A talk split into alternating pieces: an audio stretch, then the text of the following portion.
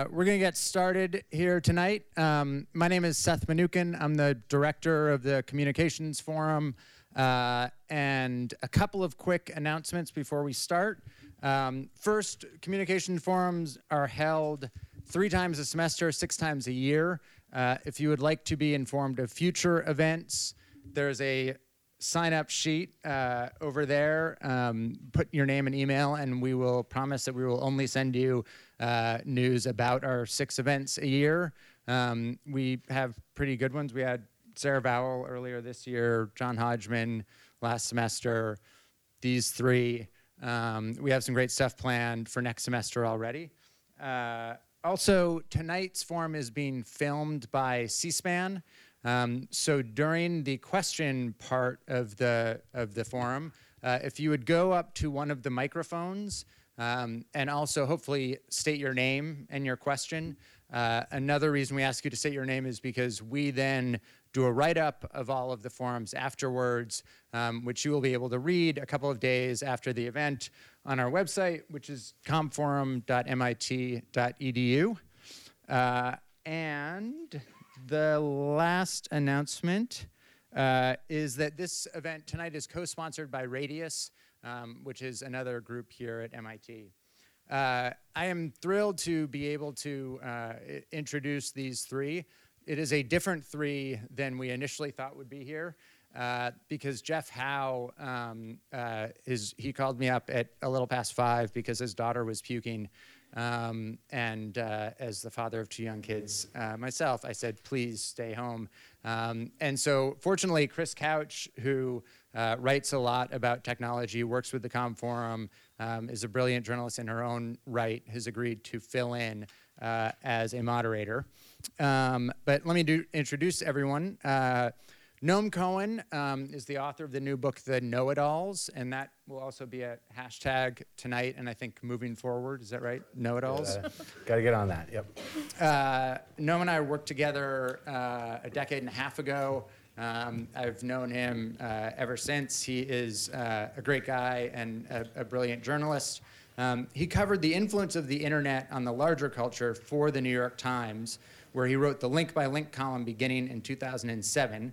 Um, his first book, The Know It Alls The Rise of Silicon Valley is a Political Powerhouse and Social Wrecking Ball, is an intellectual history of Silicon Valley and critically examines how its disruptive culture and ideology belittles civility, empathy, and even democracy.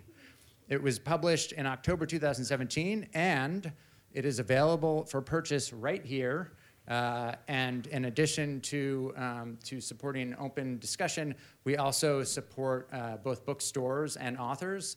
So please, by all means, buy the book. It's a great book. Um, Chris and I both read it and loved it. Uh, um, to Noam's left is uh, Sarah M. Watson. Um, Sarah is a technology critic who writes and speaks about emerging issues in the intersection of technology, culture, and society. Her work has appeared in The Atlantic, Wired, The Washington Post, Slate, and Motherboard. She's an affiliate with the Berkman Klein Center for Internet and Society at Harvard University and author of the Tao, Tao or? Tao. Tao. Uh, Center for Digital Journalism's report on the current state of technology coverage. Um, uh, and then uh, to Noam's right, to my left now, is uh, Chris Couch. Um, Chris Couch is a science journalist who I have had the absolute pleasure of working with for several years now. Um, she's also the coordinator for the Communications Forum. Uh, her own work explores the intersections of technology and psychology, and her bylines have appeared in Nova Next, MIT Technology Review, Fast Company, Coexist, Science Friday, and Wired magazine. Um, we have also, for your convenience, put all of their Twitter handles on the board uh, at Noam Cohen, at Smwat, SMWat, and at Couch CS. Uh, and without further ado, I will turn it over to Chris. Oh, actually, with further ado, um, sorry about that. In addition to, uh, to Noam's book, uh, we have um, a book that Jeff co-wrote with Joi Ito, uh, the head of the MIT Media Lab, um, on sale here called Whiplash. Uh, which is also a great book. So both of those are available um, immediately afterwards. And Noam obviously will be here to sign. So now, without further ado. All right. Uh, thank you. Uh, thank you guys all for being here. We're so excited about this panel. Uh, I feel like it addresses a lot of really important issues. Uh, I too would encourage you buy a book. Uh, it's a great book. Um, so first of all, uh, I, I want to kick off this panel by talking about a, the central argument of the book, and correct me if mm. correct me if I'm wrong here. Um, is really the, the disruption and individualism that's very endemic to Silicon Valley has kind of in a lot of ways eroded humanity. Uh, is that fair to say? Mm-hmm. Yeah. Uh, I mean, I was thinking about the, the, the, question, like the premise of this uh, get together, like, have they lost their humanity? Of course, the glib answer is that they have it. But then the, the, the, deeper question is every, every person has humanity. So, what, what are we really talking about that's happened? And, and I think it, it I kind of approach some of this from the, the computer science aspect. The book goes a lot of the history of computer science. That thinking of people as machines and machines as people is one of the crucial, uh, you know, mistakes or paths that we're on that I think is, is, is scary. So I think that is kind of denying the humanity of your fellow people when you think of them so uh, individualistically as little data points. And I think about like, you know, in the introduction I talk about, it's kind of a well-known anecdote about you know, Google's uh, first design director who, you know, was asked to know, create a design for Gmail when they were doing it, and he like he suggested a color, and uh, you know, it, it, it, and they instead of using the color he wanted, they right, they went and, and tested, you know, they A/B tested 41 different shades of blue,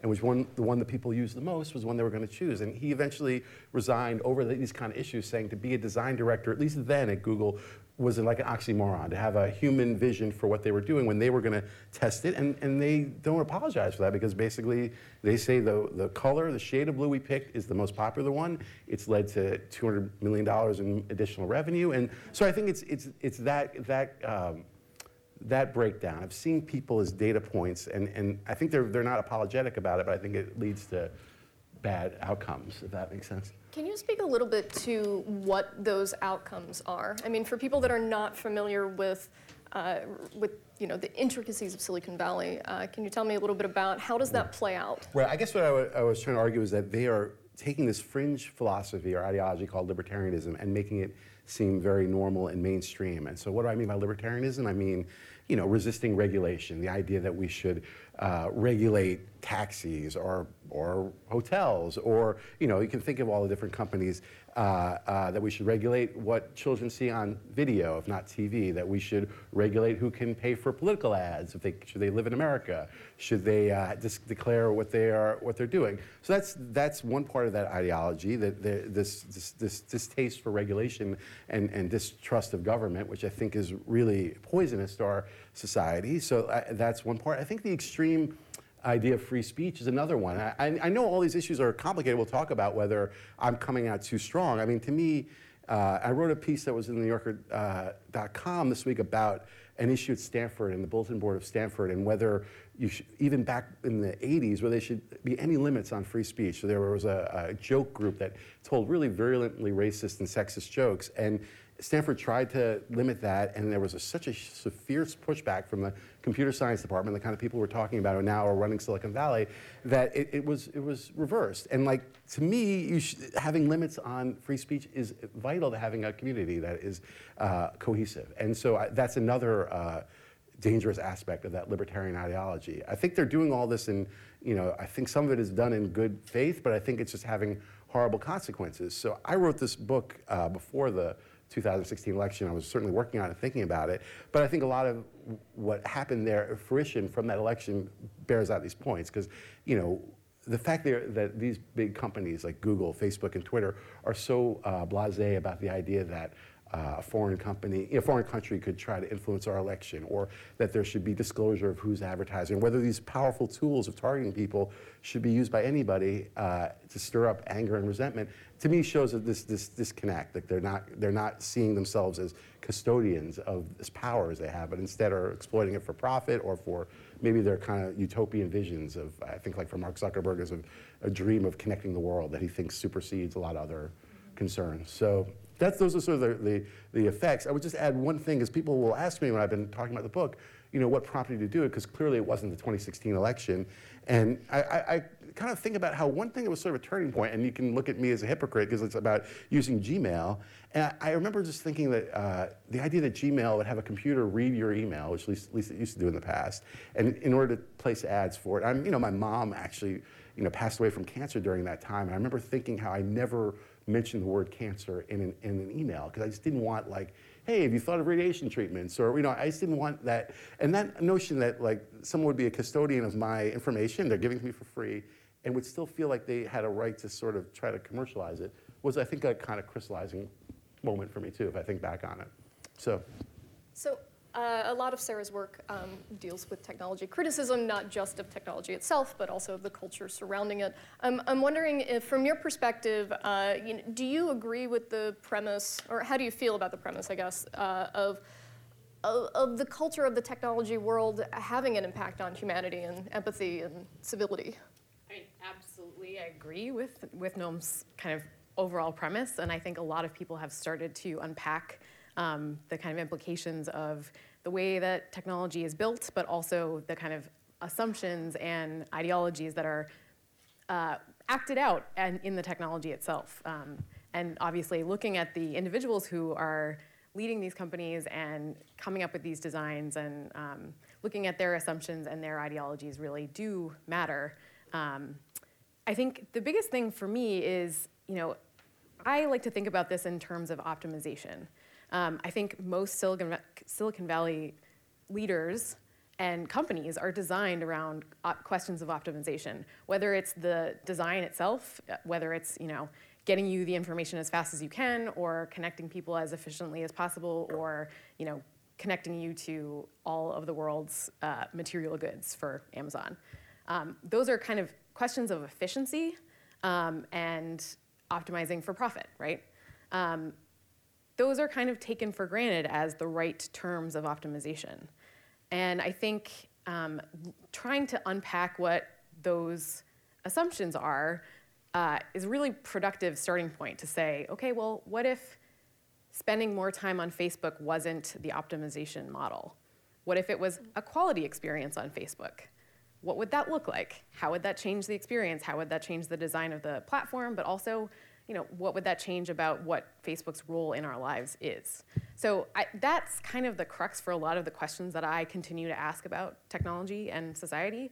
Um, I think that the trick is, you know, using the terminology of the industry, optimization, and the way that they're thinking about problems and problem solving is actually a productive way of like sharing language and trying to get at, you know, we haven't necessarily agreed to the terms of optimization, but they're coming from it at a, at a market perspective, and that's the kind of natural way for things to evolve. Um, but we as a society, we um, can start to question whether those, those are the terms that we've agreed to or not. Uh, one of the things that um, I, I, thought was really well done in the book, uh, the book addresses how uh, many of the issues that we associate with Silicon Valley now and with the larger technology world, uh, issues of privacy, issues of commercialization, uh, issues of um, uh, users being assessed in ways that they may not agree to, um, that, that, at least some of the companies that are major giants uh, currently, uh, Google being the one that sticks out in my mind, um, really started with an ethos that was entirely against all of those things. Um, can you speak a little bit to, I mean, how did we get here. Sure. I, I want to just pick up like about the. I, I think the, the, way Sarah put all that was really uh, spot on. And, and, I was reading her report that she wrote, and I think it's she you know kind of classifies uh, critics, and and I could see myself in it. I, and I think that what she's talking about is, is like a very is practical ways of trying to like get to a better place. And I think in this book I was sort of looking at the history like uh, like you're asking, and also trying to ask bigger picture kind of questions. Like think about the efficiency argument. I, I, it's not in the book, but I was thinking I, I was almost going to make it the uh, kind of beginning of the book. Is this idea of like gleaners and the idea that in the Bible there's this uh, kind of instruction that when you have a field that you should just give it one go one pass in harvesting it. You shouldn't go back a second time and efficiently get every little fruit and kernel you miss because partly there's an ecosystem of people who are traveling or poor people who live off of the, the, the gleaning. And that, you know, that is an, a metaphor where, again, you're saying, you know, what the efficient thing would be like, I have a farm. I need to get all the content out of it. That's what I do. I'm a farmer. Or you could say, well, you're part of a society, and actually the efficient thing is to let some kind of scraps be there for other people because they efficiently use it. You know, again, it's like using their language and thinking about the, the picture there, you know, the, the, the world they're trying to create. And uh, when I, uh, an editor sent me recently a, a tweet where someone pointed out that Mark Zuckerberg was saying how he cared so much about this election uh, meddling, the Russian meddling in the election, that he was going to, the company was going to spend all this money to hire uh, people. That's why he mentioned it in, a, in, a, in, an investment call, because it was so important they were prepared to lose money over it. And of course, the natural comment this person made was like, well, you're basically saying you make money from the current bad situation. That's Yeah. how important it is you're going to flip on that one. And so that, that's, again, these efficiencies and the way they're set up that are, are really troubling. About what you're asking about the, the history, I was trying to look back. I didn't really know these answers. I was learning about how did we get here. That was definitely the question I was trying to ask. And um, in the end, you'll see like kind of a thesis of the book is that the computer science half is accounts for some, the hacker kind of mentality accounts for some of these extreme ideological ideas about free speech and kind of lack of diversity and hostility to outsiders. And then, you know, I, I kind of credit or blame Stanford for a lot of the, the kind of profit seeking.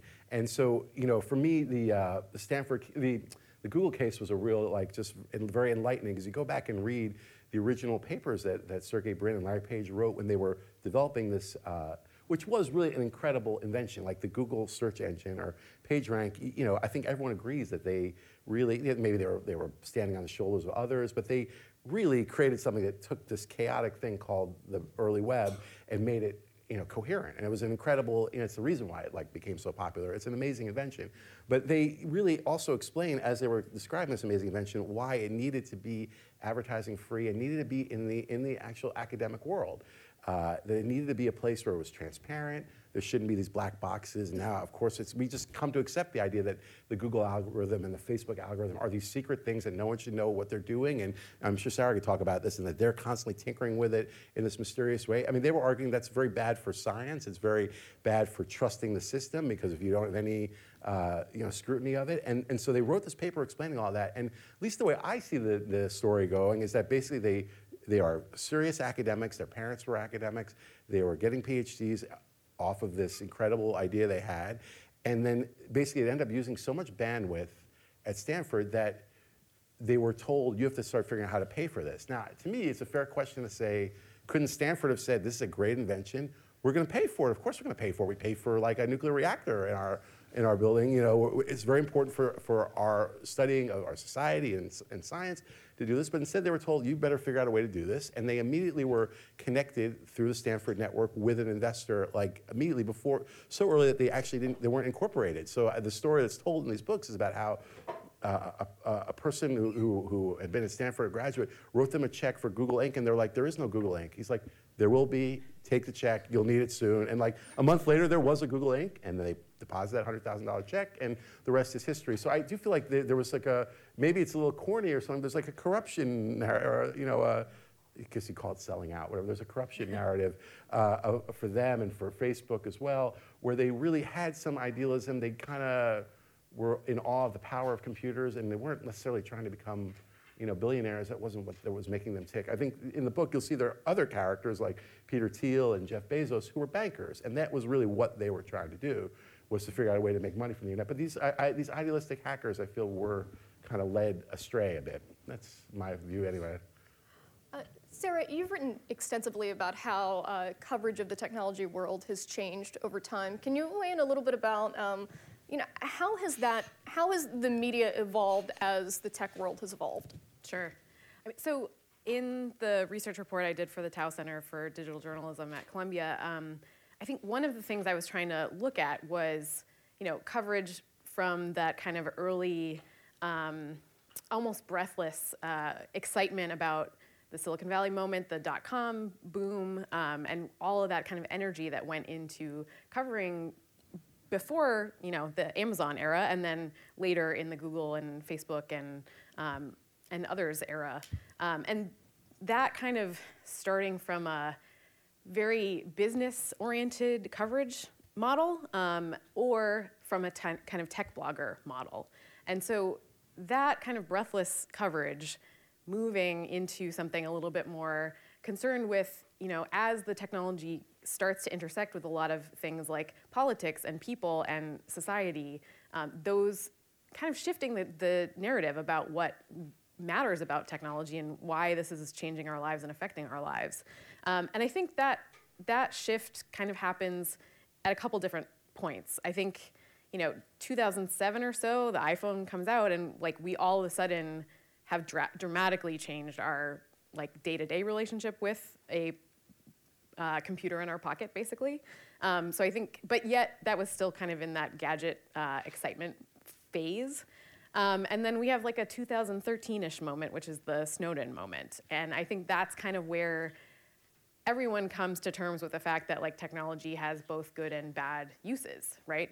Um, that to me is this like larger discourse moment where everyone, excuse me, specifically journalists and publications are willing to acknowledge that like, yeah, we need to think about this also and hold power to account and and so on. Um, I think what's really interesting right now, and I think I, I wanted to touch on this a little bit, because um, right now there, you know, at this very moment, your book came out. There's um, Franklin Foer's book, The World Without End, which is a little bit more about these companies controlling our access to knowledge and information. Um, there's also The Four by Scott Galloway, which is a lot more about the kind of monopolistic approach of these companies, so a little bit more on the market side of things. Um, but you know, you also have Tim Wu writing about uh, the attention mer- merchants, um, talking about you know these companies uh, monopoly over our, our information and our um, attention. So I think it's an interesting moment right now, in part because like all of these books were being written before the crisis hit. Um, so it's it's fascinating. Like the writing has been on the wall for a long time publishers seem to have acknowledged this to think that there was like a market for these books. Um, I, I, like to think of a, a, lot of this in a kind of meta, like, mm-hmm. where's the audience? Who does this? Who is this for? Wouldn't it fit your narrative that 2013 was a sort of uh, uh, important moment? I, I, think about. I wrote a piece earlier than that about uh, this German politician, young guy who who petitioned to get all his data about all the tracking that was done with with him, and it was like, you know, and it, it ran, I think, on the front page of the Times. So I mean, it was, it was, but it was again, it, it, you kind of point out in, in your in that paper you wrote uh, that so the breakthrough is hard. So like writing an article saying, "Ah, isn't that weird? They are keeping all that data about you." But until something like Snowden really, you know, gets attention for a lot of different reasons, it probably takes a while for people to to see it. So I think that probably was a big trigger. Right. Yeah. Well, we, we were talking a little bit earlier about the the problem of access, right? Like who for, for a journalist, and I would mm. cu- be curious to hear your take on this, is you know, for a journalist to have access to these companies, they have to kind of stay on their good side to, to a degree. Um, and that is especially true if you're like the business um, tech journalist covering the story. So, you know, as more kind of journalists from different beats and different walks of life are, you know, also coming to terms with technology's impact on society, um, the narrative starts to change, right? Yeah, no, I think that's really. I mean, because uh, what you're pointing out is also that one maybe the benefits from leaving that kind of gadget phase is that that's less important. So I think there was a sense that in, in 2007, like getting access to the first gadget is hugely important. But now we are, you know, we're kind of beyond the gadget phase. Now the, the ramifications become as important, and the, a well-told story explaining that is very vital. I think there, you know, I didn't. Um, seek out a lot of access. I knew that there wouldn't, you know, wasn't really what they were interested in talking about. And I, I don't know that a lot of them have such, such. Uh, there's an incredible site called uh, the Zuckerberg Files, where a professor at the University of um, Wisconsin, Milwaukee, has just, he kind of uh, over privacy issues, saying that you know they know so much about us, has systematically found everything that Zucker, Mark Zuckerberg's ever said, and he has a you have to act, you have to like kind of log in with him, but it has access to a, a, a uh, usually it's videotape of it, uh, you know, a streaming of it, and also text of it. Everything he's ever said since he's 19, and you know I read a, like a lot of it. I, I mean I think almost all of it, uh, and and so likewise you know Marc Andreessen until he deleted all of his tweets, he tweeted 100,000 times. So it's like, you know, there was more than enough about him. And, you know, Peter Thiel's written two books. I mean, one book he talks about a lot more than the other one, but there was an early book he wrote that was really, I thought, uh, re- revealing about what his worldview. And, you know, so they all had a lot of documentation. So I felt like it wasn't so vital to have an interview. Uh, with them. When I did try to have interviews, it was often very like uh, meant to be very stenographic, you know, and not not that not that revealing. So um, yeah, I think that there is a appreciation for the deeper journalism, the more critical journalism you're talking about. And I think that's it's great. I think it's what we need it. But it has to be supported by, you know, the, the institutions, the publications to be willing to stick their neck out and, you know, put that forward. I mean, I, I think specifically of the kind of Amazon workplace mm-hmm. environment example, like, you know, the reaction of, from Bezos with, for that piece was just like, what are you talking about? We're Just- fine. Just to fill everybody in, the New York Times ran a pretty large uh, piece on the inner workings of Amazon employees, and it really spanned from very low level all the way up to uh, high, high-ish Middle level. management, Yeah, yeah, middle sure. middle management, not all the way to the top, um, but they really detailed um, the sort of breakneck work conditions um, of that place, and it, it ended up getting lots and lots of attention. Yeah, and I felt like the uh, response that, that Bezos gave was a really a classic libertarian response. And like Bezos obviously is the owner of the Washington Post. He's considered, some would call him a libertarian, but I mean, I think he embodies a lot of what I'm saying in the book. And his response was very clear that he said, it can't be true because these are people who could go to another company, and if they weren't, uh, if they weren't being treated right, they would just wouldn't work here. So therefore, they are being treated right, and because they do work here, it's kind of the same logic you'll hear a lot in Silicon Valley that says there can't be, uh, you know, gender, you know, sexual discrimination because there would be these arbitrage opportunities. There would be a company that would take all the great women programmers and they would be the best company and therefore it can't exist. The market would, would correct for it. So it's that kind of, and I, that is another theme of the book is definitely this, this, this detachment from reality, the kind of, what was, when you ask about their intentions, or there's something very seductive about the idea of the internet kind of can erase all the past. So we don't have to deal with the history of you know, like current racism and, and sexism. It's a new world. And so the, it- to me, it was a really interesting anecdote. I don't know if it's in the book, but it was about GitHub and how this company GitHub, had a huge. They're really proud of this this carpet they had. There was a big symbol of GitHub and it had meritocracy on it. And they were like. We're so proud. We, were, we run a meritocracy. And then women were, were walking in and saying, This is really offensive to us. Like, what's offensive? Meritocracy. is the great, the best rule. I mean, the best rise up. I mean, and they didn't understand that by writing, by having that as their like slogan, they were in essence saying, What we have now is fair. And if you aren't represented here, that's because you didn't, you didn't make it, you didn't cut it. So that, the idea that, and I, I think the head of GitHub, eventually they took the carpet away, but it was like such a re education for him because it, they really believe the world has been remade. Uh, Because it's a, a, you know, a digital world, that none of the, the, the legacy problems that are obviously current don't matter. And so it's a real, uh, yeah. Well, I wanted to dwell on that um, Bezos response because it so clearly articulates this like uh, complete disregard for the physical world. Like they're in Seattle. Like for them to get another Silicon Valley job, they would actually have to uproot their families and lives and everything else. It's not just so. It's not as, you know. Uh, fungible, efficient, yeah, yeah, Well, it's not as call it, fungible as he's yeah. making it out to be. So, Yeah, I mean, it's, it's, the question is whether it's on purpose or not. Like, if he's a smart person and he's saying that, is he, is he really not understand it, or is he sort of, you know, but that was always what I always got hung up on. But.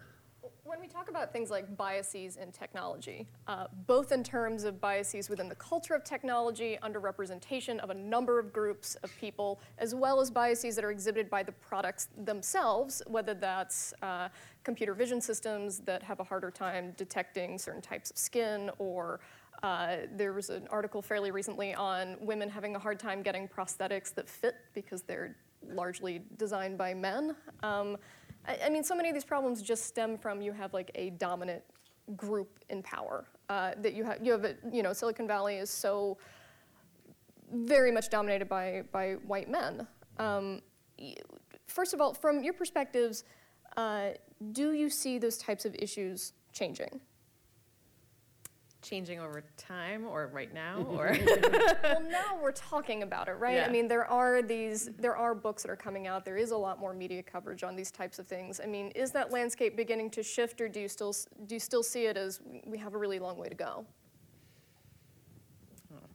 Oh, I mean, I, I would say that, that um, it, it would require, uh, for it to change, I mean, it, it would require, the, the, the book is, is fundamentally saying that these, these companies are anti-democratic, that they are against democracy. They're against, how do we correct in a society for, to, to have wheelchair access and fill in every blank? Ideally, we have a democracy where people all you know, it's not true, but we, ideally, everyone gets to express their opinion, and, and that is how you represent people. And, and uh, I, I was struck like Amy Klobuchar. There was a hearing that, that, that the Senate had about the where they had the, the, the top lawyers, the general counsels for Google, Facebook, and, and uh, Twitter there, and she was sort of explaining to them like very patiently, like we live in a representative democracy, so we really it's really important that we control our elections. You understand that? Like that's how we do it, and and and so I felt like that is like a real like. Uh, message they don't have. That is fundamentally how do you assure fairness? Or you know, we have a democracy. We vote. We people who are. I, I remember hearing. Um, it said that like that, that, like the Japanese internment, maybe if there had been a Japanese American representative, you know, uh, the internment in America of Japanese Americans wouldn't have happened. It, like, you need to have some uh, political uh, way of correcting for these things. So I do think fundamentally, as long as they're going to argue that they can self-regulate and that they are above the government, I, it won't change. So I think the I'm like kind of optimistic that there could be some sort of a, a wave election that will kind of present a new new path, but I don't think it can be done by themselves. I think it's it's the idea of self-regulation is is it, it, it won't work. I, I don't think so. Self-regulation is like 60% of the people that I interview is, is just people who are talking about, well, this is another problem that stems from pure self-regulation within the technology world. I mean, the number of issues that are endemic to that are just, just astronomical. But don't you think it's fair that uh, it's hard for anyone to regulate themselves? I mean, just think about you know. I mean, I, if I were given free will to like, you know, be in charge of everything, I'm sure I wouldn't be quite as fair. You need checks. I mean, that's like. I, I mean, I do fundamentally believe in democracy, and I think it's a little scary that you get the sense like, and Peter Thiel is a major, you know. Uh, he, I feel like uh, one part, point of this book was to say that Peter Thiel is not an outlier. That it's that he he is often described as a sort of fringe character, but that it, it is a, he's really expressing the, the the main thought there, which is that you know the democracy is bad. That like when democracy happens and you have uh, not smart people running the world, and that's not good. And I think they really, but I, I think I really believe that. I remember like there was a person, Max Levchin, who was who was uh, the co-founder of PayPal with Peter Thiel. I mean, he was sort of saying he believes in regulation, but he doesn't really like politicians, and like you know, uh, so it's like they kind of they just think it's not efficient or. I don't know. So I mean, that's where I do think it gets down to our democracy, though, and it is really important. That's why I wrote the book. I mean, Uh, Sarah, you've written about how, um, specifically within technology criticisms, uh, that that world is also in certain ways very reflective of technology, and that uh, female voices, voices of uh, minority writers, ha- uh, have been overlooked um, in, an, in a systemic way. Uh, can you talk a little bit about, um, you know, do you see that end of it changing at all? I absolutely do see that changing, um, which is part of why I was looking at this kind of larger ecosystem of people who are writing about these things. Um, I think certainly in the last couple of years that it has drastically changed, which is all for the better. I think that also has put pressure on Silicon Valley to change. Um, so at the very least, so speaking of like how ver- now versus in the future, um, I think we've at least seen the kind of oh yes we will work on diversity for hiring. We'll work on you know thinking more about users interests and needs. Um, whether or not that's actually being effective is another question. Um, on the kind of writing side of it i think you know I, I was really interested in looking not just at a set of people who are like covering technology, but the rest of the people who are also contributing to a larger discourse about the role of technology in society. And so some of that has to do with looking at a whole range of writers, not just technology journalists whose like beat is technology, but it's the people who think of themselves as critics, people who are you know just writing an op-ed because they their academic work um, has a direct response to you know the current issue on Russia, for example.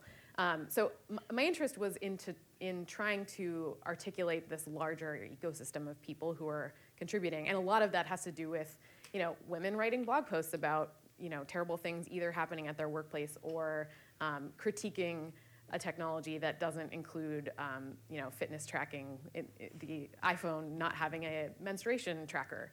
Um, you know those kinds of pieces are um, coming from a lot of different directions, from a lot of different disciplinary backgrounds, um, and uh, existing in a lot of different places. And so, obviously, that's not limited to publications. But I think what's what is frustrating is that a majority of the kind of traditional ways and places that you would look for technology coverage, um, for a long time, still were dominated by you know your standard tech white dude bro Sorry, no.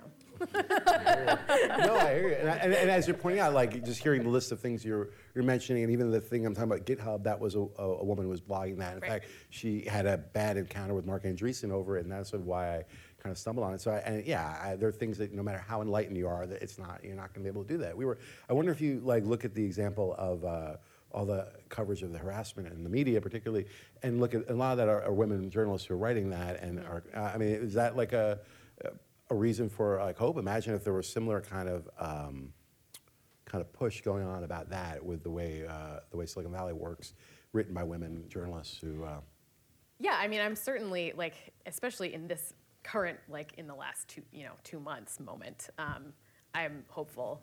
I think when you look back at like what Ellen Pao went through with her, I think it was Kleiner Perkins um, Would you mind lawsuit. Oh, Talking about explaining. Yeah, so um, Ellen Pao had a, um, I guess she was in a VC company, uh, Kleiner Perkins, Yeah. right? Um, and had a sexual harassment issue, and that kind of just got shoved under the the, the rug, basically. Um, but that again was, you know, probably two years ago at this point. Um, she now has a book out that is all about her, you know, follow through on what to do about this um, kind of systemic sexism and um, not having an ability to have um, support and have people take her seriously, um, take her claim seriously.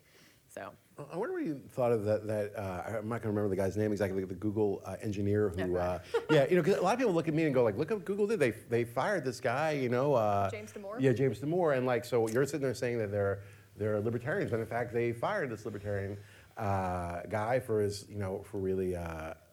For his like insidious ideas and what he put there, and uh, I wonder how do you, you how do you see that like because some ways it was like a PR uh, yeah, James Damore, for tell you. those who don't know, is the author of the infamous 10-page Google memo. Um, it included a pretty large critique of Google's internal culture and included uh, it, some information uh, stating that women might be naturally inclined to, to be less suited, Biologically, yes, biologically less inclined uh, to for uh, coding Yeah. than men. So it went over super well. Um, and, and, and he ended up get, getting fired, and then he went on a fairly large PR push um, after that. saying that you know it was his like autism spectrum that like led him to believe this. Um, And free one- speech. Well, I, Yeah, saying right, that is right. why, why is any idea? I, I remember seeing someone on Twitter saying, you know, Charles Darwin couldn't work at Google, and I'm sitting there thinking, like, you know, uh, there's so. I mean, the problem is that like Google is now a company that isn't just doing programming. That would be bad enough. The computer lab being. Uh, so non-diverse is bad, but this is actually affecting our society. So really, you, you, you mean Charles Darwin couldn't do other? I mean, there, there's so many roles to be played at Google. It's just, it's, it's just a very weird way of defining what, uh, what it means to be a, a, tech worker. Anyway, uh, but The, I mean, the interesting thing on the kind of free speech side of it was fascinating to me because it was so much like, I should be able to say what I think, and yes, that's true in a kind of public forum, but this was actually within the company, and the company basically saying, like, well, yes, you have free speech, but we can also decide to fire you. Like, that doesn't preclude you from, you know, you don't fit in our culture anymore, um, which I think is fascinating that we have reached a point that Google can say that that's not what their culture is or what they don't what they don't want their culture to be like. or perceived as anyway. Yeah. Sure, Yeah. right. Um, but yeah, it's still indicative of this, you know, engineering mentality of just like very transactional, like very data-driven assumption or, uh, you know, backing of of an idea and saying like this is the way the world works, and all of these kind of more just uh, interventions are not valuable in his mind. I- think that there is also, as far as uh, biases within tech culture, within tech products go, uh, there is a very valid argument that uh, as technology increases, as we become more reliant on automation, on algorithms, that biases that once you might once be able to hold somebody responsible for, say, hiring only men or hiring uh, whoever, that, that if an algorithm is doing it, now you're losing that person to hold somebody accountable to. Uh, can you, uh, would you guys mind um, talking a little bit about the role that explainability and transparency might, might play with some of these issues? Sure. Yeah. I, I mean, I think there, there's uh, this great interest in like, okay, well, we'll let the like HR algorithm system do the work, and like then we have to say that it's not biased because Because you it's know, science. Well, and it's not a human deciding, Right. so haha. Um, but then, of course, you know, what are you optimizing for? This gets back to my main question, which is okay, success. If you're if you're building this algorithm to say like what a successful person at Google looks like, then you're already baking in a lot of assumptions about their background, their um, history, their um, schooling, all of these things that continue systemic, you know, injustices in the sense that you know you don't have access or you don't have um, the right background or you are just not a white man who gets along in his you know coding uh, cohort. So I, I.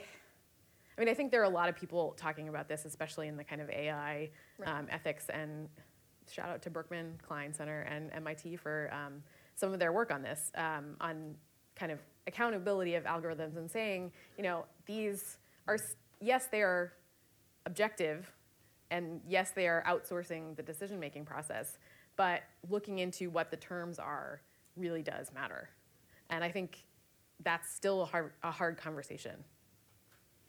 Yeah, I, I mean, I was like, there was a footnote in a book that Sherry Turkle wrote that was. I, I kind of went back a lot and looked at AI. The one of the main, one of the chapters is about uh, a guy named John McCarthy who was a professor at MIT, and then he moved to Stanford, and he's the one who came up with the term AI, and he was an early uh, computer science, you know, pioneer, but also AI pioneer, and. Um, so the whole, I was really interested in the whole quest to, to create a thinking being. Again, the idea of thinking of people as machines, machines as people, thinking that a brain itself is an entity that could exist outside of a body. Just a, a lot of, uh, it, it really was, a, uh, to me, a very odd and revealing quest that these early computer science pioneers had. And so Sherry Turkle had, so one of the, a, a- key scene in the book is between, the debate between John McCarthy and, and this professor at MIT named Joseph Weizenbaum uh, over whether a computer could be a judge. And they're like, uh, they're really very, uh, you know, they're very argued a lot all the time. They were, I'm almost maybe they appeared in debates a lot against each other. And McCarthy was like, of course a computer could be a judge. A computer can do anything as long as it's programmed correctly and has all the information it needs. Why couldn't it do anything? And to Weizenbaum, who was a refugee from Nazi Germany, that was a really obscene, that was the word he used, obscene idea that you take something as human, you know, again, the the loss of humanity, as humane as being a judge or being a therapist, and thinking that that could be performed by a computer was a, just a real disconnect with reality. So, and, and Sherry Turkle had this uh, a footnote uh, on that exact topic. I think she knew knows Weisen, knew Weizenbaum before he died, and um, it was about how he, she interviewed uh, minority students at MIT, like in the early '80s, a- and they were very uh, encouraging of the idea of, of a judge being a, a, a, program, of a computerized judge, because they thought, you know, we know judges are biased and horrible, and this computer will be fair. And I think it was like the era when they really believed, com- you know, computers could actually be these separate entities, and there would be this like thinking being. And then, you know, cut to 10 years later, and then, you know, the, the view entirely switched because they realized that basically it's being given this garbage information about how judges rule in reality. What's it going to learn? How would it be different than, than any better than what it's learning from, the kind of the machine learning argument. So, I, all long way of saying that, like, that these, these computers are neither good or bad. Obviously, the people who use them, that's the problem. And what their information they're given, they're not going to be any better than our society. How, why would they be? Again, it's this fiction that the computer world is separate from the real world. It's like it's a product of the world, and if we have a racist, sexist society, it's not going to fix that problem. How could it? And I think of one quote that Weizenbaum said, which was that, which was kind of uh carried over in the whole book, was the idea that a lot of the problems that these people, the computer programmers, are, think that they're so great at math and they should be solving all these other problems. He's like, math is easy, at least for him it was. But like actually solving injustice or writing a poem, like that's hard. So it's that fundamental disconnect of thinking that if you're good at programming or math, that you actually should run our society. When we know how hard it is to fix our society, is the fundamental problem, I'd say. Do you feel that, that technology has any role to play in terms of correcting, correcting these issues? Then I, you know, to contradict myself, I think there was this famous, uh, well, there was this famous court case in the 80s, which was arguing that, that the death penalty should be ruled, uh, you know, valid because it showed systemic bias. So obviously, I think data and showing systemic bias can be very enlightening uh, to the public. So I think you, you know, and, and the court ended up not using that and, and didn't basically said you have to prove that there was racism in each case. You can't have some systemic argument that our criminal justice system is unfair. I've proven it with, with data, so we should fix it. Uh, so, I mean, I, I, on the other hand, I do think data could really enlighten us about how, how uh, unjust our society is and what we should work on fixing. But I don't think, you know, a program's going to do that. Does that make sense? I don't. I mean, Sure. Um, Yeah, I mean, this leads into kind of a bigger question I had following up on the book, which is, you know, I think you do an amazing job of kind of articulating the the ideology and the history of where these concepts are coming from and the kind of hacker mentality butting up against the entrepreneurial model. Um, but what I was left wanting more of was like, okay, so so what, and also what do we do? Right, Um, and I think one of the so I, I kind of always go back to Lawrence Lessig's um, four uh, points of what we do to change things. Um, this he wrote a, this um, in Code um, and Code 2 2.0 a long time ago, and so one of those things is okay. We can we can decide what the technology is optimizing for. We can decide you know what terms we're um, either designing the algorithms for or um, kind of what direction we're leading for. And that still goes back to the question of, you know, is it optimization towards efficiency or optimization towards justice, right? Um, but I think there's still other parts that we could start to unpack, like, okay, if the libertarian approach is a problem, or the mentality that like this has led to huge monopoly systems, right? Um, we can start talking about, uh, you know, markets seems to be one of the so Lawrence Lessig's model has markets, code, law, and norms are the four kind of ways that one could, or the levers that one could change um, society or change where things are going. Um, I, I'm like hesitant to say that markets seems to not be a real possibility here. Like we have ended up in a monopoly situation. Network effects basically mean that the market lever is kind of impossible, right? Like, do we have an alternative to Facebook? Do we have an al- alternative to Google? Do we have an alternative to Amazon, right? Kind of, yes, but not really at the scale that these companies are operating at. Um, which is why we kind of get back to the regulation problem. That's the law piece. Um, I'm scared because that's certainly not going to be a functional lever for the, le- the next four years, um, at least. Um, you know, even looking to the net neutrality moment, we're, you know, rescinding all net neutrality um, limitations. Antitrust is still not really uh, set to address the way that these tech companies are set up. Um, it doesn't really apply to free services either, right?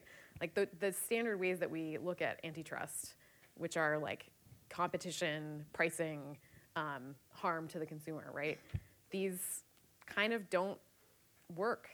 Um, and so I, I I think we have to think about other ways to hold these companies accountable, but that has to evolve into some new model that's not, you know, based on our old, our old levers. Well, norms, I think, are something, right? You're, we're certainly seeing, you know, if we're seeing what happened with sexual harassment and the public, pub, that's a norms kind of kicking in in a way. And I, um, and I guess I am leery of the idea of code ever being useful because, again, it's like not, not, not knowing what you don't know. So, I mean, like a well-intentioned male programmer uh, you may not think of a menstruation, you know, uh, calendar. It's like, it, it, it, and it isn't even, it's just like not, yeah, it's not, it won't be a viable uh, solution. So I do have to, you know, so you say, and certainly you mentioned in your report too that like the idea of what do we do now is always a, uh, a big, you know, a big question. And, and, you know, I think either characters in your paper who talk about how, hey, I'm, I'm pointing out all the problems, give me credit for that. I don't have, you know, the solutions, that's, you know, not my department, as, uh, as they say. And um, so, but I do, I did try, and, and, and the arguments I were making were that smaller, local things, the points you're kind of making that are that need to be fixed. I was thinking though that like the power of narrative that maybe a, a mistake I, I made in the book, and maybe now I try to talk about more is is to sort of embrace this sort of individualism argument and the because I do believe in individualism and and and and and. and people, you know, self-actualizing and getting the most out of their lives. And maybe the way to think of it is, is the way the data is that people should have a right to their data, and that that is like a way of framing it. That that something is like gone off the rails. That, that it was just considered uh, normal for these companies to collect everything about you, and even though they're giving you the services in exchange, it's not really done in a very transparent way, and it's just fundamentally wrong. I, I, I mean, all I can fall back are these like analogies that like, imagine if you walk into a store and someone follows you and go, oh, uh, oh, did you buy that? That's interesting. I'll go tell, I'll make a dossier about you, and like, I mean, it would be like unthinkable. Why? It would be a norm. I don't know. I mean, like people point out that like that. Um, you know, maybe an efficient thing is to go to a store and you see that take a penny, add a penny, and go take 55 cents and go, what can I buy with this? I mean, that is, did I break a rule? I don't know, but it's not our norm. That's not how, we behave. So I think partly, maybe I'm, I am hoping for uh, a, uh, uh, norm, norming uh, away from these, these beliefs and, and a belief that we as a society, if it's still possible, to come together and make better rules. So I, that's all I can fall back on and have certain values like your data is yours and, and and partly I think liber- libertarianism has won the day because even the way you frame it with Snowden, you know, I in my gut I feel like if if Google and Facebook and these other companies hadn't collected so much data to start, the government would never have dreamed of it. It's like it, they they were the they are the custodians of of all this material, and they abuse that, and that's like set us on a very wrong path, and we have to get back from that path. I've certainly, wasn't there someone, the CIA director, or someone was saying how Facebook has a better dossiers on people than we ever could do, because it wouldn't work. A government like coming there and saying, tell us everything you bought and what you like. It just wouldn't, you know, it would be, it would raise raise your antenna. So I think we we need to try to get back our uh, control our society. It's a pretty open-ended comment, but. But e- even even if that's, and I totally agree with that as a direction, I still wonder like how does that actualize? Like, does that mean we stop using Facebook? Does that mean we don't let Facebook do certain things? Does that mean we demand certain features and and protections of these companies? Um, does that mean we have a co- like collective action um, movement about like you know fuck the default or some some kind of way of getting into uh, the the the way to change it, right? Like Yeah. because right. it's it's one thing to say yes, I need to have access to my data or have ownership of my experience or you know be able to voice my interests and needs to determine the way that my newsfeed is filtered, right? Like we don't even get to do that. You're saying make a Facebook group about this right now. Let's get on it. I'm with you. Uh, no, I. you Right, like, does it take a movement or yeah, some- I do think it takes a movement. I do think you- you're pointing out like things like Snowden. I think the election are going to be galvanizing moments. And I was struck watching this hearing that I watched uh, to comment about uh, about the, uh, the Senate Judiciary hearing that there was. Uh, it was the, the sharpest questioner was this uh, senator Republican from Louisiana, John Kennedy, who asked just pointed the best, most pointed questions about what's going on. Like, uh, does could Facebook, you know, give me a list if I'm an advertiser, people are depressed, and could I sell them alcohol?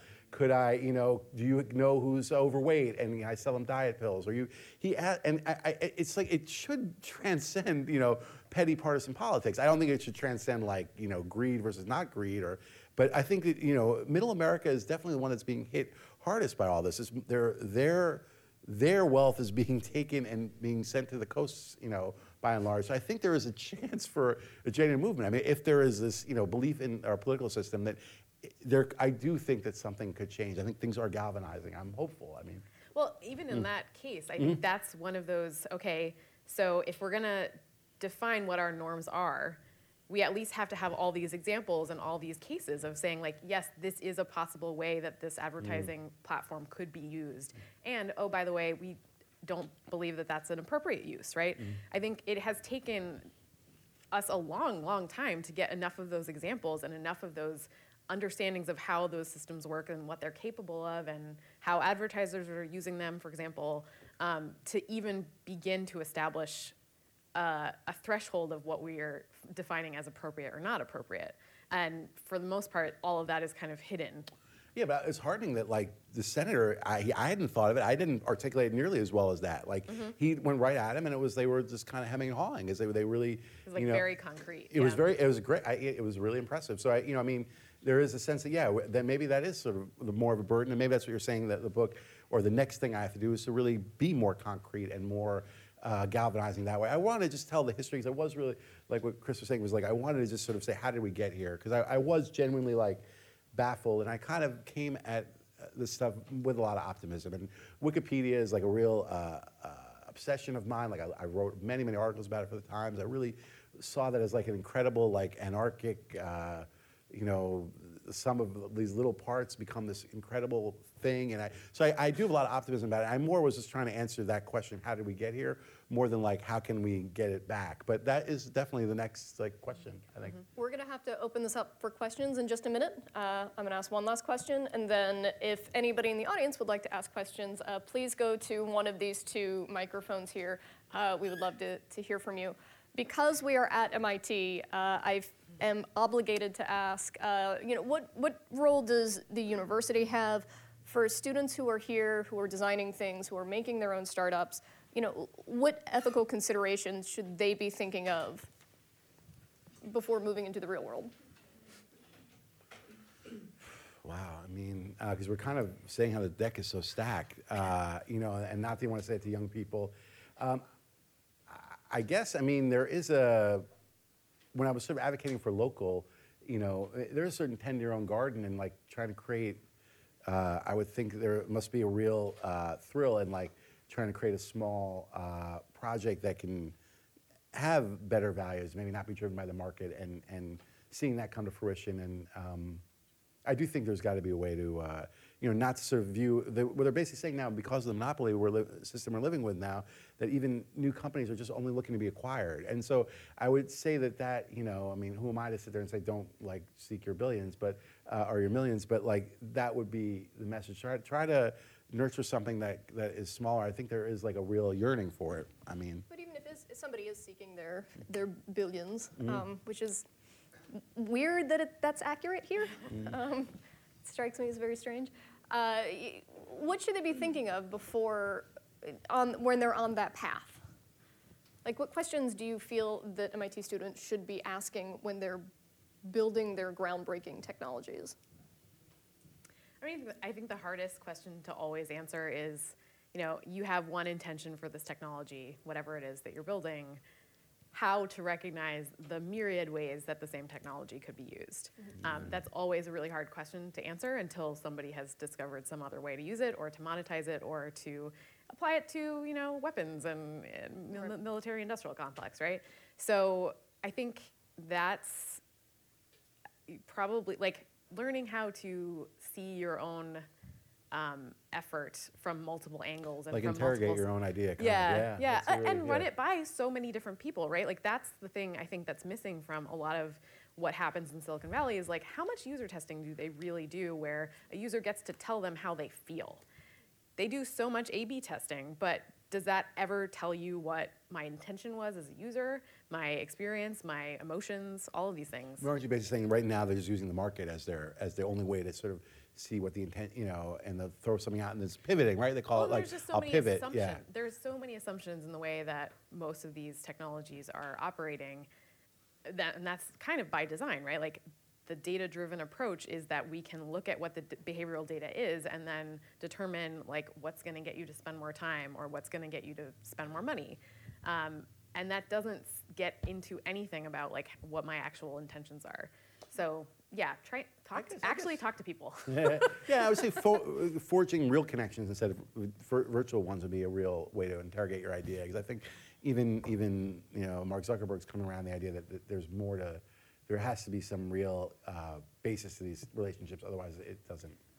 It's I not would- good for us. Can yeah. Mm. I add one more thing, which is I, I think so much of what we're talking about is like the leadership role that you know these individual, especially in the way that you've That's structured the book, yeah. is like the men who are in charge who you know have these ideologies, but you know that filters into the culture of these companies, and it's actually I think it's really imperative to think about the more systemic, contextual um, way that this these ideas get played out, and you know how that is baked into what your um, your you know engineering goals are, your um, your efficiency, your like how how is your job um, che- you know checked right? Like what's your performance review? Um, having some control over those questions seems to be another way that we could like cut into you know the the overall culture. All right. We are going to open this up to audience questions now. Uh, if you would like to ask, um, please use one of these microphones. Uh, please be kind, and we're going to switch off from one to the other. Uh, we'll start at this one over here, and then next one is coming over to you. Hi. Um, my, my name's Nina Litton. I'm here from the Humanist Chaplaincy at Harvard and the Humanist Hub in Harvard Square. So thank you so much to Radius and the folks for bringing this important topic out in the open. I wanted to ask the, the question about the um, Sarah, you had mentioned that the, the technologies don't take people's feelings into account. And I wanted to say, uh, from a, an ethical perspective, as I experience it, I believe the use of the, the emotions, you know, like and anger, that is a proxy for hooking into the dopamine circuits and creating an addictive experience, which, excuse me if my voice is breaking, I think is very unethical. And I wonder what your feelings would be about how to answer, how to bring these, uh, you know, bring this to awareness. Absolutely. That That's- this, you know, this is like whiskey and cigarettes and Right. the rest of it. Right. Yeah. How do we regulate those kinds of things?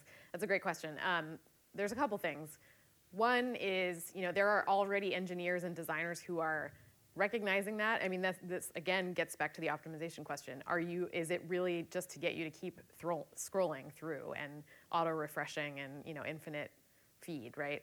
Um, Tristan Harris is um, one of these engineers and designers, former Google um, person, who is working on the question of time well spent, so timewellspent.io.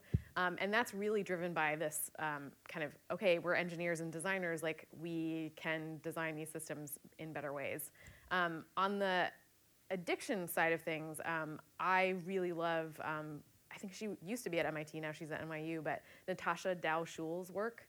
Um, she has a book called Addiction by Design, um, and it's it's actually about slot machines, but is of course um, very relevant to the design of any technological interface. Um, and yeah, she's very clearly articulating this as like these systems are designed to keep you in flow, keep you um, going, not necessarily to keep you winning.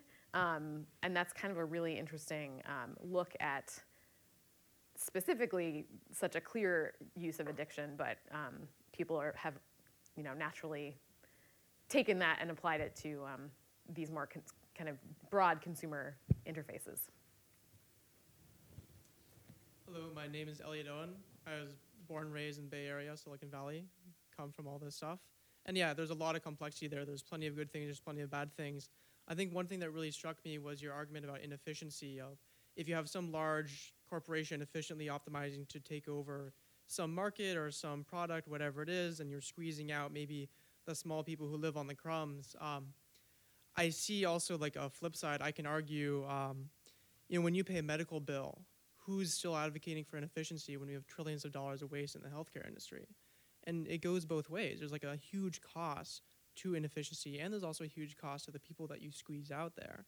And so I'm trying to think if if you had a tech company go through and try to you know completely redo healthcare and make it a very efficient system, you might be able to save trillions of dollars. But what would happen to all the people who you got squeezed out from that system? And I think it's you can't really paint it in black and white either way. There's just there's just trade-offs. Yeah, I would think, and having universal health care is, is a much more important goal than either one of those things, you know, so, in my opinion. So, I mean, I, I totally hear you, and, and of course, it's like a, there's a reason why these companies are successful and, and they're popular, because if there, there was a need for efficiency and, and to, for hailing cars or for shopping, and so, uh, I guess we're just sort of saying it needs to have a, a, a higher goal. I think the way Sarah is like framing it is really well, is really good, that like, you know, the idea of, if your goal is just to maximize profit, that is not a good goal. So that could explain why you'd want people to be addicted because it maximizes your profit, but it's not good for society. And maybe another way of thinking besides the gleaner analogy is to think of it as just like a pollution. The way the first question is that, that th- these are, you know, she's mentioning alco- alcohol companies, tobacco companies. They also are giving people what they want. They're very popular. I mean, it's like that's not the only way you judge these things. So I, I, I think we need to have of course, the enthusiasm and the creativity is really vital to our society, but if it doesn't have some kind of larger goal, we're, we're going to have a problem. And we are having a problem. I mean, I would also follow up just the idea that, you know, why hasn't Silicon Valley completely disrupted the healthcare industry yet? And I think it really comes down to the allergy to a highly regulated um, ecosystem, right? Like, that is so far down the road of like we just aren't going to touch that. I mean, I looking at the quantified self community um, and quantified self devices, um, you know, none of those are medical devices for a reason. Those are Um, trackers and stuff like that. yeah, They're- they're- right. oh, Yeah. Tell, Oh, yeah, I never say heard what that a term before. quantified Oh, self is. yeah, sorry. Um, yeah, trackers, you know, Fitbits. Um, you know, a lot of these companies like wanted to start getting into the what's the tri coder like. Let me scan your face and see if you have uh, like Star Trek If I'm gay or vision. what? No, Oh, no, oh, no. oh. For like how sick you are, and you know, oh. to have a checkup that's Mm. just like like checkup in in five seconds, right? Um, the reason that that company is kind of you probably haven't heard of it is that you know they've gotten so far back with FDA approvals and things like that. So what do you make of the life hacking stuff and the sort of like the blood transfusions and the, uh, you know, because that's also part of that culture. To me, again, I was you talk about you writing, you think on a meta level. I was trying to think about like the idea of. To me, it was related to the idea of creating artificial intelligence and the idea of kind of giving birth to yourself and not ever dying and sort of being again detached from reality and thinking of your brain as something that can be on the cloud that lives forever. So that's how I viewed it in, in that con- in that kind of context of the the ideologies of, of that led to computer science. How, how do you see that? Uh, the biohacking. yeah, that kind of stuff. Yeah. And the is that medical or or is that Well, data? Oh. I mean, certainly, but then, Mm. you know, you've got a lot of hacker types who are, you know, willing to experiment on their bodies and just think they, there's something about thinking differently about your like corporeal place in the world and, you know, whether or not that's a sacred thing or not, you know, but that's getting, getting in, deep in the weeds, but Thank you so much. Hello, th- thank you for the engaging discussion. Um, my name is Murthy. I'm um, a graduate student in mechanical engineering. Um, so I grew up in India, and uh, the one thing that really struck me um, when once I moved here was the commitment to free speech and the protection of First Amendment that the Supreme Court has provided in this country, which is unparalleled in my opinion. So I was really taken aback when you mentioned free speech as a libertarian value, which I think is as much a liberal or conservative value. And I wonder what you mean uh, by abuse of free speech. Of course, internet is not the best place for for uh, uh, cordial discussions, and we all know that. But how do you think we can really maintain the spirit of the First Amendment going ahead? Right, and obviously this is something people argue about. I mean, you could argue uh, limiting the amount of people can donate to campaigns is a restriction on free speech, and we currently live in a Supreme Court that thinks that any rich person should be able to give as much money as possible to affect an election, and that's that is their freedom. and You- co- corporations are corporations, people are people as well, and For and, and and so I mean that either could be a very enlightening.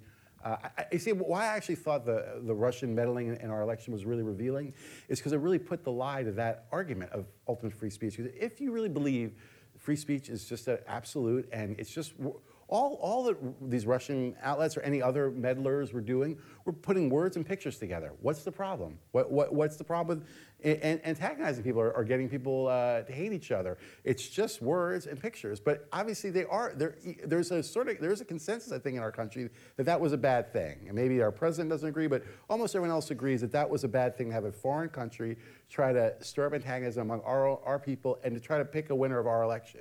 So that would be a limit on free speech at one level, but to me that seems like a very necessary one. So I totally hear you. I, I want people to express themselves, and you know that's hard to, to, to belittle that. And I understand that if you live in a society where you can't do that, how harmful that is. But there are real uh, costs to you know, and, and in essence, like places like Twitter are are allowing incredible it isn't random uh, anger. It's anger directed at certain groups. It's like you, you have to sort of again look at it in actual historical context. I, mean, that's how I would argue, and that, that it's almost like thinking of as code to think of that that this thing called ultimate free speech is just going to work, as it's the right thing to do, and not recognize all the actual real real effects. I mean, that's my view of it. I mean, Yeah, I mean, I would add, especially in the Twitter context, I think they've done so much to protect free speech that they do that it hampers them from addressing very serious things and behaviors like harassment and you know how to embed uh, checks on that kind of behavior in the system.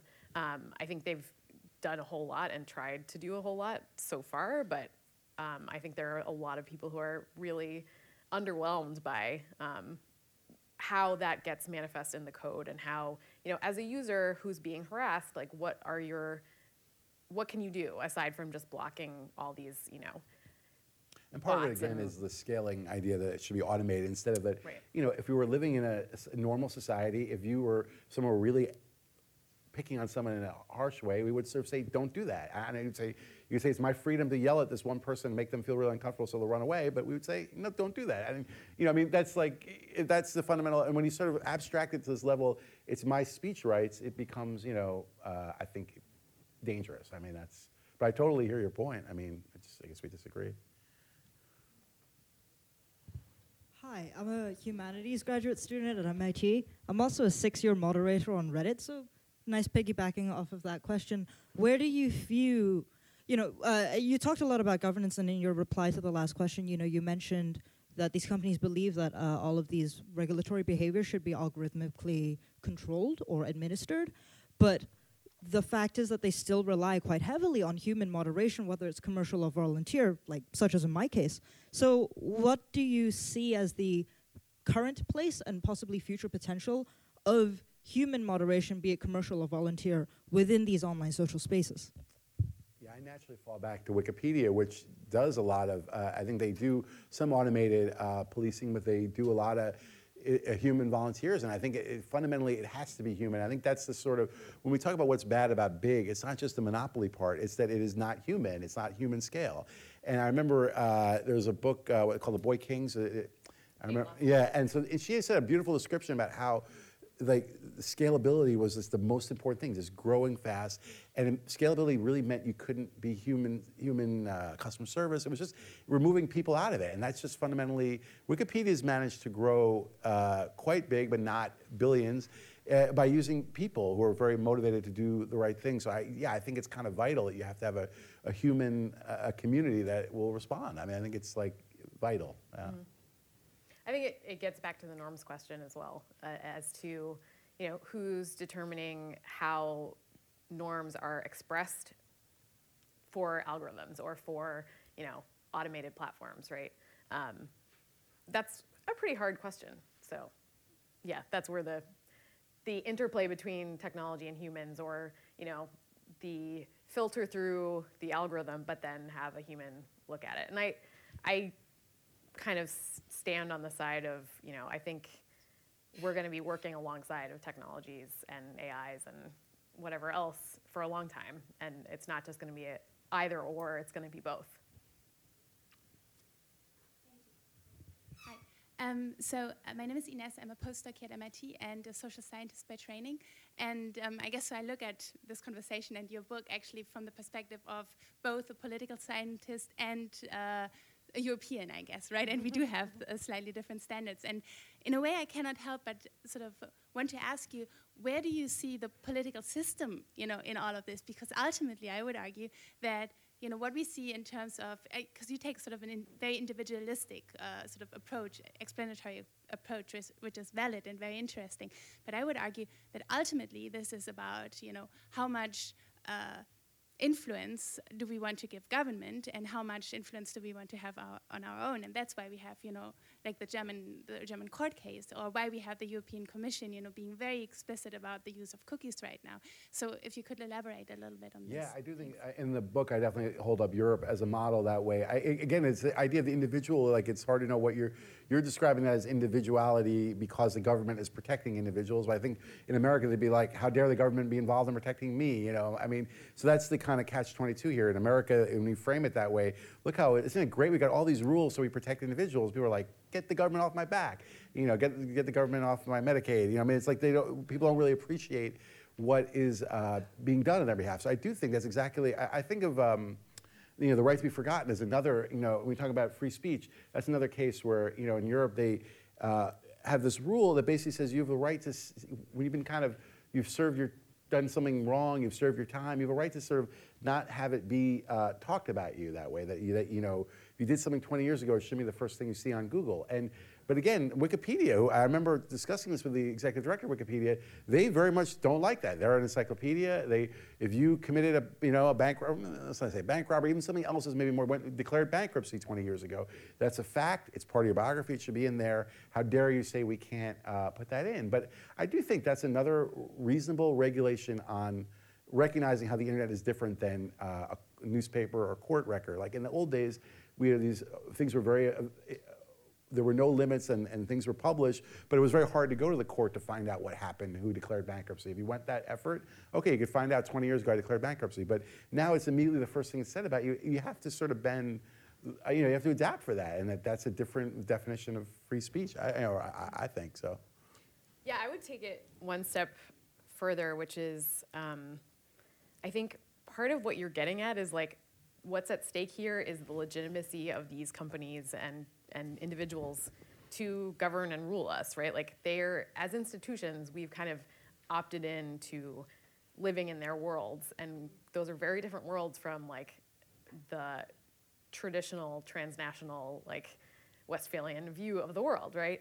Um, and that's particularly interesting, especially when we're talking about like Zuckerberg's aspirations, um, specifically to you know understand that he has built like the largest or co- You know, beginning to be the largest Like um, community community, right? yeah. Huh. Um, so I, I feel like that kind of political term legitimacy is really operative here to say Mm. like, did we sign up for this actually?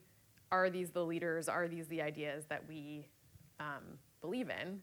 And if not, what do we do about that?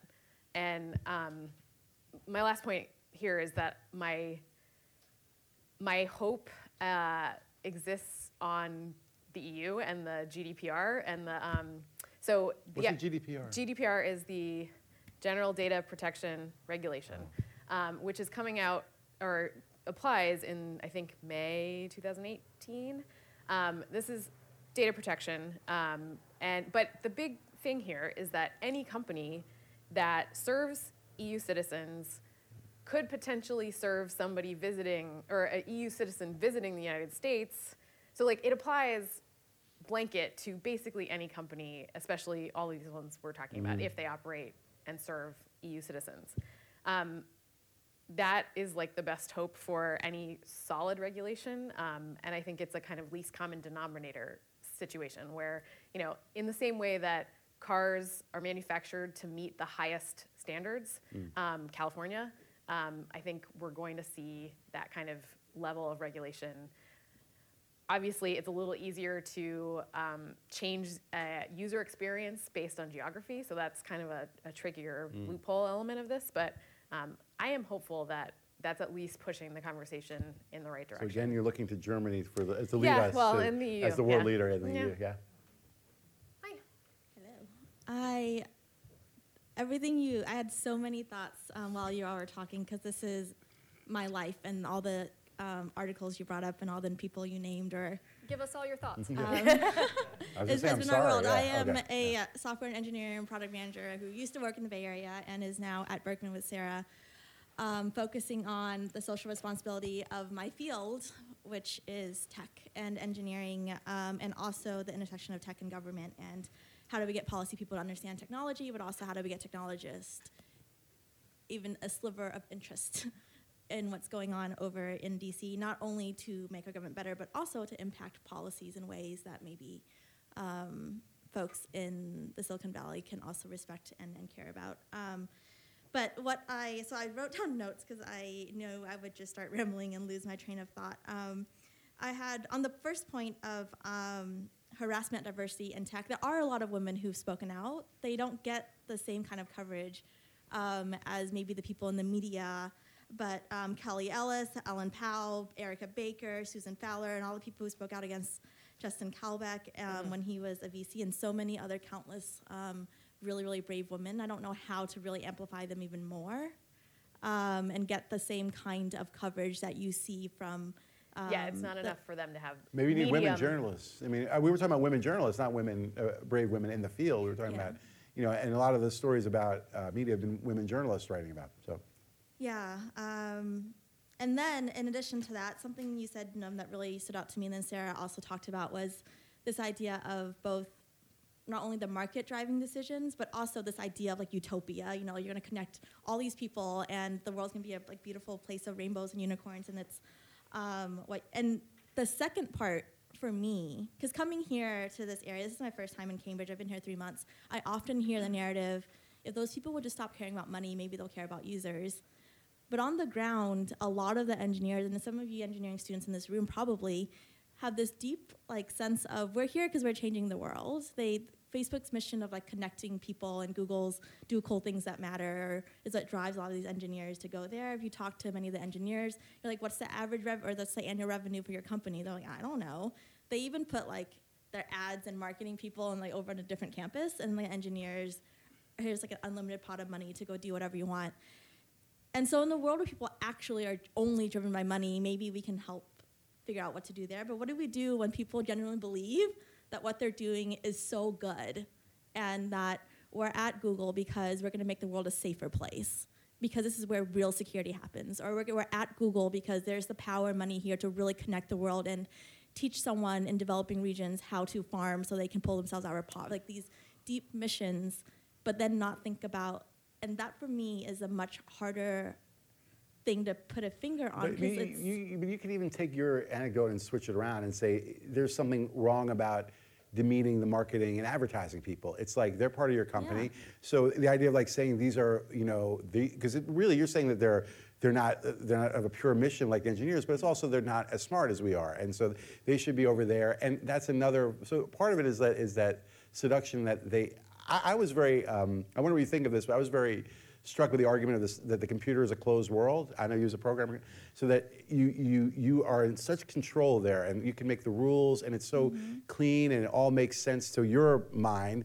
And that that's kind of you know I, I maybe it's like uh, unfair, but I like talk about how Zuckerberg you know his first program was was a risk game based on Julius Caesar, and you know it's like he's doing world conquest now in real life, and it's like who cares if he's doing it on the computer? That's that's fine, but like it's it's that it's that crossing off the screen to reality that is what the book's really about. And I wonder, uh, were you drawn to programming because of that like closed world where it all kind of made sense? And is that what we're sort of talking about when they talk about rainbows and unicorns? That like they can create a world that is, you know, coherent that way?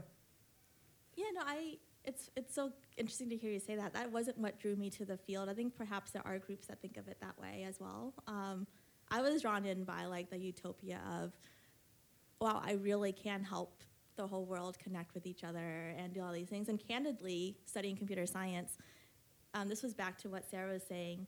What is it that you're graded on in class? It's your algorithms, your how, how great you write, like some of your theory classes. What is it that people's performance reviews are at these companies? Um, they don't touch on ethics or users. Like all that is is is separate. So that wasn't what was dr- drew me in. But I definitely think the way we're trained and the way what the way we're um, what's the right word? The way we're graded or our performance reviews at companies definitely gears towards developing a certain way, even if we have um, certain interests in mind. So I don't know how to fix that. It's what I'm I think about all the time. Um, I and mean, the is it a question of actual impact, right? Like, if that's what you believe you're doing, how do you know that you're doing it? yeah.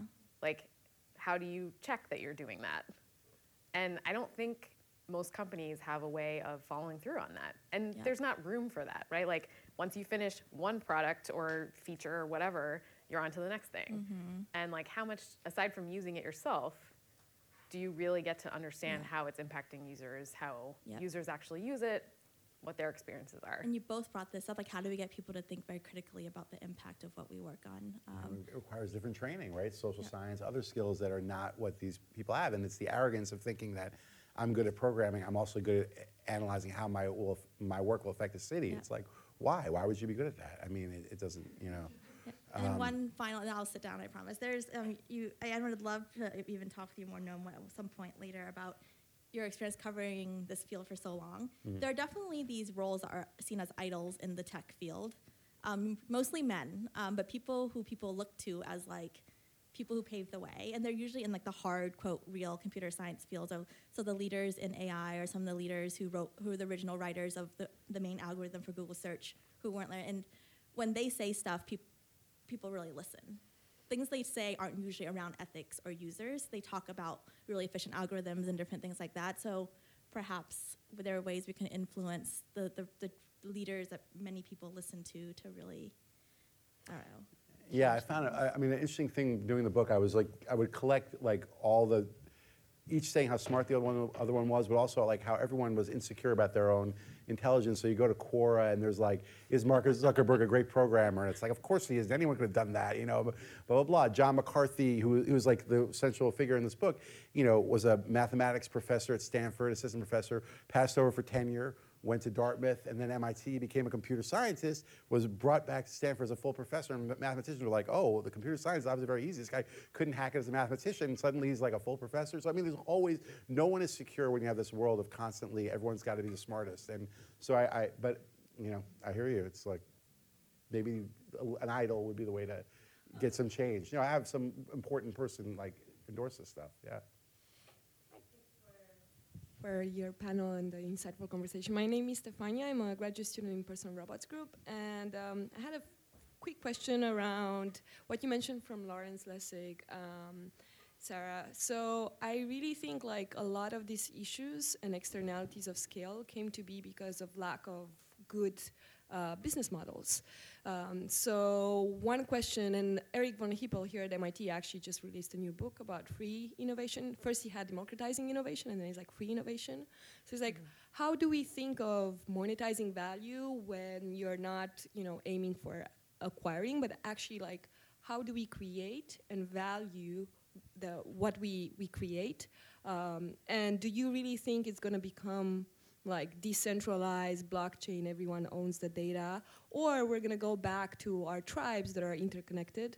Um, like what are the scenarios you're imagining? Because I'm European as well, and it was very interesting. I was just like at a summit of entrepreneurship in Estonia last week, and there was like such a big debate around scale ups, like the startups that need to scale.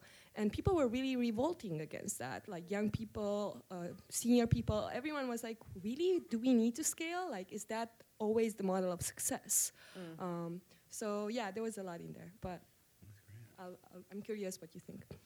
It's great questions. Um, so, I think that, again, gets to the optimization question. Like, is, is scale the optimization question? I, I think, you know, in, the, in your account of Facebook, it's purely about like, well, we don't know what the the business model is. Like they didn't know what the business model was for a very very long time, but the question was scale and like mm network effects, right? So and then we'll figure it out. Yeah. Right. Yeah. And by the way, like we'll bring in Sheryl Sandberg, but mm that's another story. mm Um, so yeah, I mean, I think it's really hard for people to like s- imagine other formats aside from like, okay, well, you know, maybe Mastodon or maybe um, uh, what's the other one? Diaspora. Like, where? How long have we talked about that since you know it first came out, and we talked about it as like one possible way to disrupt Facebook? Could, could you? Sure. Diaspora, I think, was you know distributed, locally hosted social network infrastructure. Um, to not have any centralized kind of control over information and data. Um, also, I think some of the guys were former Facebook guys. Is that right? Or NYU? I don't know. I forget. Mm, um, and then Mastodon, similarly, I think, but more for like a Twitter model, maybe if that's a rough, a rough description. Um, yeah, I mean, the thing with even thinking about different models like blockchain, blockchain in itself, like ideologically is very libertarian, right? Yeah, I mean, the way she, she's phrasing it is interesting. I hadn't thought about it, that like even the idea of, uh, you know, uh, tribes uh, uh, that, that, you know, I mean, they probably make more sense to say that they're communities you belong to where maybe there it's okay to share, but it's, it, it isn't this universality of like, I'm an individual in the world and we're connecting like that. I, I would say the other thing about business models is that, you know, again, not to fall back on regulation, but the idea is that you're supposed to make a penalty for things that are harmful, and that's why you don't pollute. Otherwise, it would be a great business model to like chop all the trees down and pollute the river, and you know, you make the most money. So I think it is on us to sort of add the cost to this so that that, that will. I mean, right. that's that's well, how it should work. Ex- yeah. To extract the most value too, right? Say again. To uh, extract the most value from that. From, from them or what, what they're doing? what That's, mean? that's the Right. alternative, yeah. Right, right, as opposed to the battle term, right, yeah, so. I- I would also add, um, I think it might, one other lever is the like consumer demand side of things, right? So even if we, if it's hard to imagine a world without Facebook and Amazon and Google and Apple, what does it look like if we start demanding different versions of those things or different um, features or different, you know, ways of interacting with these companies? And I think that's really hard for people to get their heads around, but, you know, is probably the only way that these companies are going to change.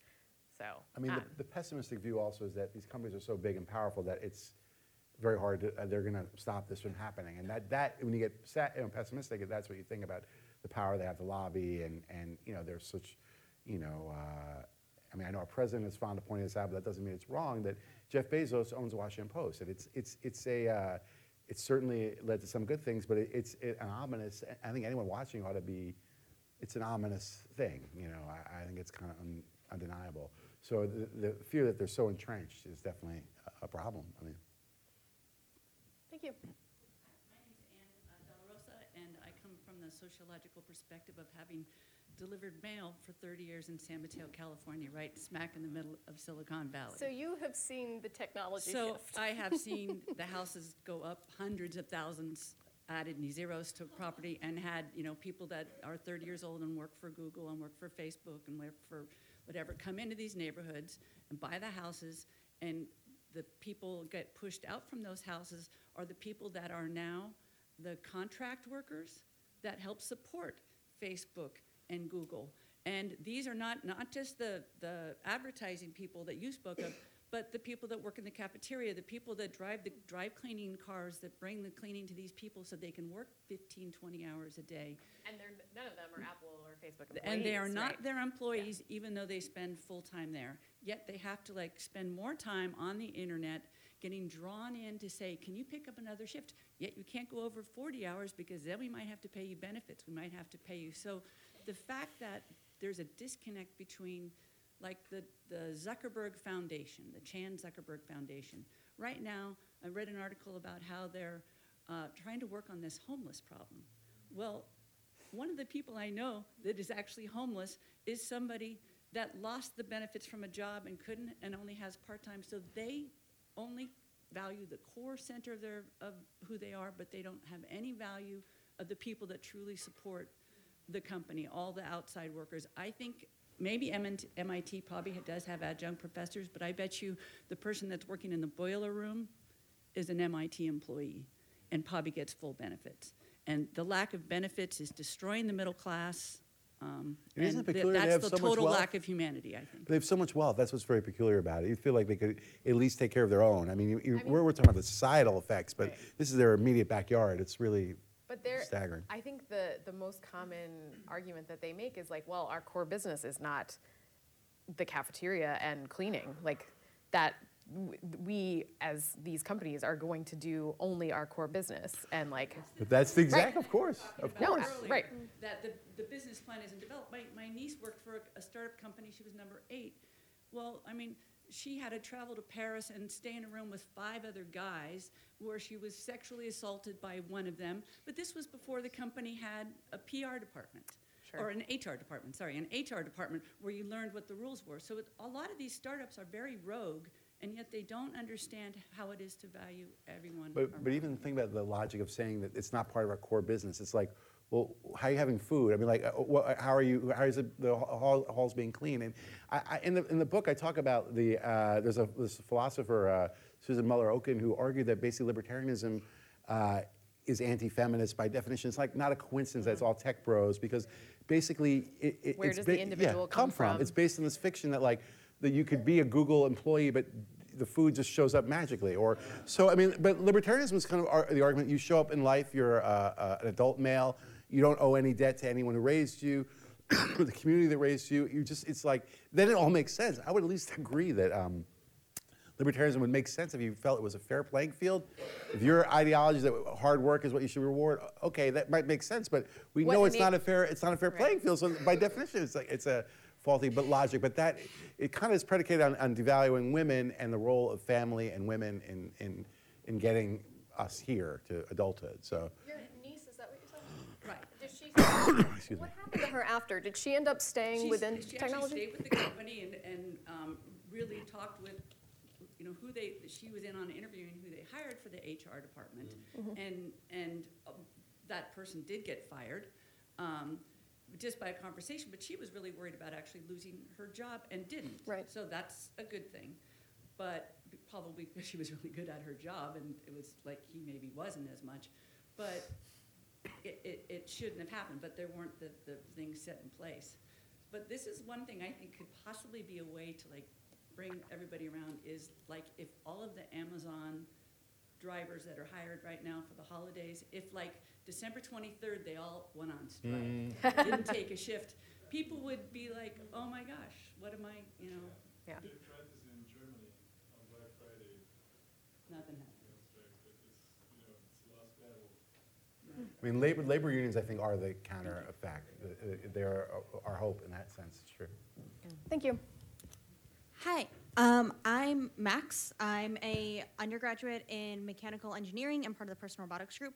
As an engineer who's really interested in user-centered design and getting into that, um, in particular how design conversations have to change for different users, I've noticed that a lot of the conversations tend to be stuck in either academia or these design firms, and that's where a lot of these uh, conversations kind of exist.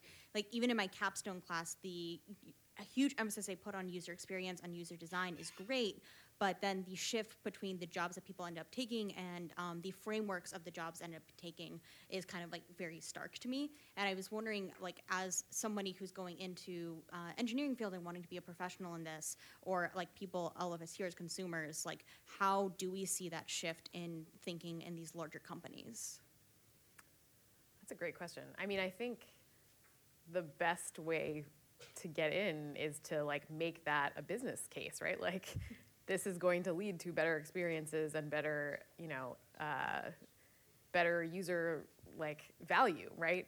Um, I think the question is how to speak their language and put a number on it, or you know, integrate it into the the kind of way that they want to value their their process and their you know development. I don't know. It, I mean, it's a tough question. I think. I think it's also just a question of like where finding those people in the in- institutions themselves and in, in the companies themselves who are thinking like that and have been influenced in those ways, um, or just working outside of it, right? Like Tristan Harris leaves Google to kind of advocate on a large scale to influence a bunch of designers to be asking these questions in their you know institutions from the bottom up, right? Um, I think that's arguably the most effective way um, to, to kind of have the ethics from the bottom up. So. Thank you. Hi. Thank you guys for the work you do to bring this these very important issues to light. Um, my name is Aiden. I am a um, resident fellow at Harvard Divinity School, so shout out to the humanist chaplain over here. There's not a lot of us who come into these rooms, um, but I actually Thank you for coming. Yeah. no, I, I worked on tech policy in the Obama administration, so I'm kind of a weird hybrid person. Um, worked with Kathy over we there. need all of these hybrid people. That's Yeah. like that is what is missing. Yeah, so that, so my question is sort of related to that. I mean, um, one thing that I think a lot about is um, during the Obama administration, we did a lot of work to bring all these techies into government, in part because it's like, all right, well, if you want things to change, then come join us, right? And so I'm thinking about this norms question, this how do we interrogate our own products, um, and if it's even realistic to talk about having teams that are within the you know leadership of some of these companies whose job it is precisely to do that to think about what are the effects on humanity? What is the justice lens of this stuff? Because there's an element of if you're not if that's not your job to do it there, it's like a frog in boiling water problem of like you just you forget that how how to look at those things right? Or you tell yourself it's easy to kind of um, to believe the narrative of we're here and we're changing the world in these ways or those ways. Or even if the product the sort of aspect of the product that you're working on maybe is connecting people to education who wouldn't otherwise have it your job is not to look at a macro level at how the overall company is influencing the direction of things and so should we those of us who are, are talking about these issues it strikes me that a lot of us should talk about joining the companies themselves but i also wonder if that sounds idealistic that like people could actually be empowered in those roles. Like, what would it take for Mark Zuckerberg to say, yes, we want a team that does this? It would mean having the humility to admit that, like, right now they're not doing those things. So that's.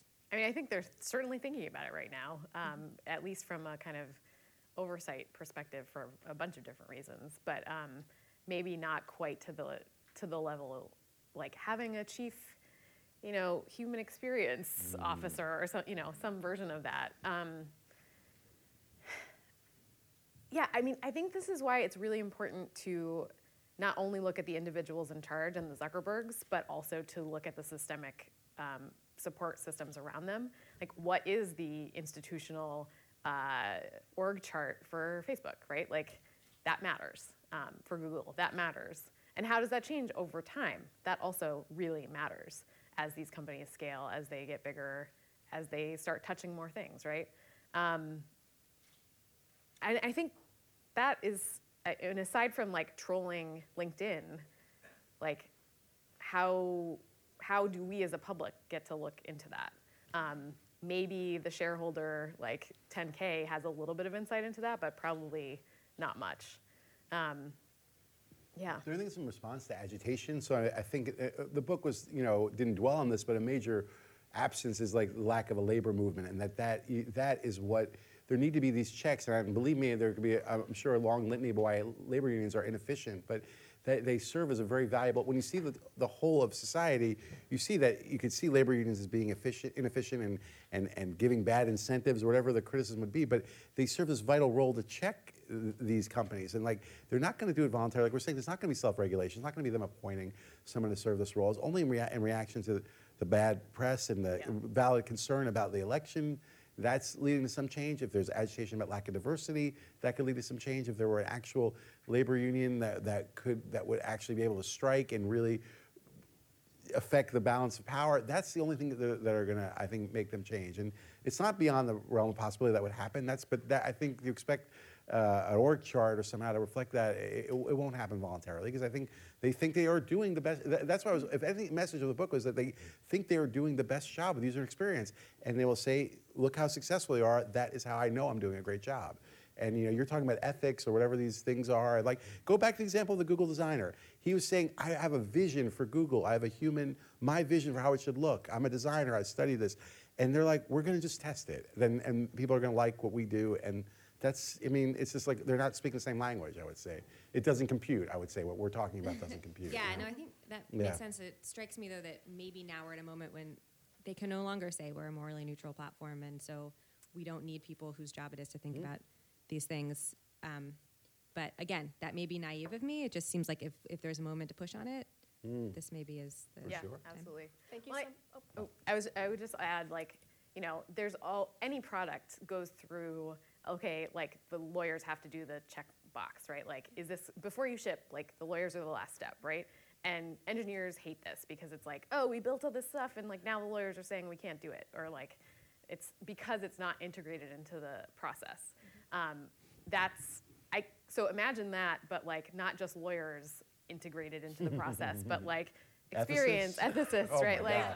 who are those people? Yeah. How do they get hired? Um, this is like huge case for hum, human. What were their calculus scores? You know, I mean, you know. Right, but huge case for the um, humanists to find jobs in these companies. Um, it's not just the engineers that we need. So. And last question. You've been waiting so patiently. Thank you.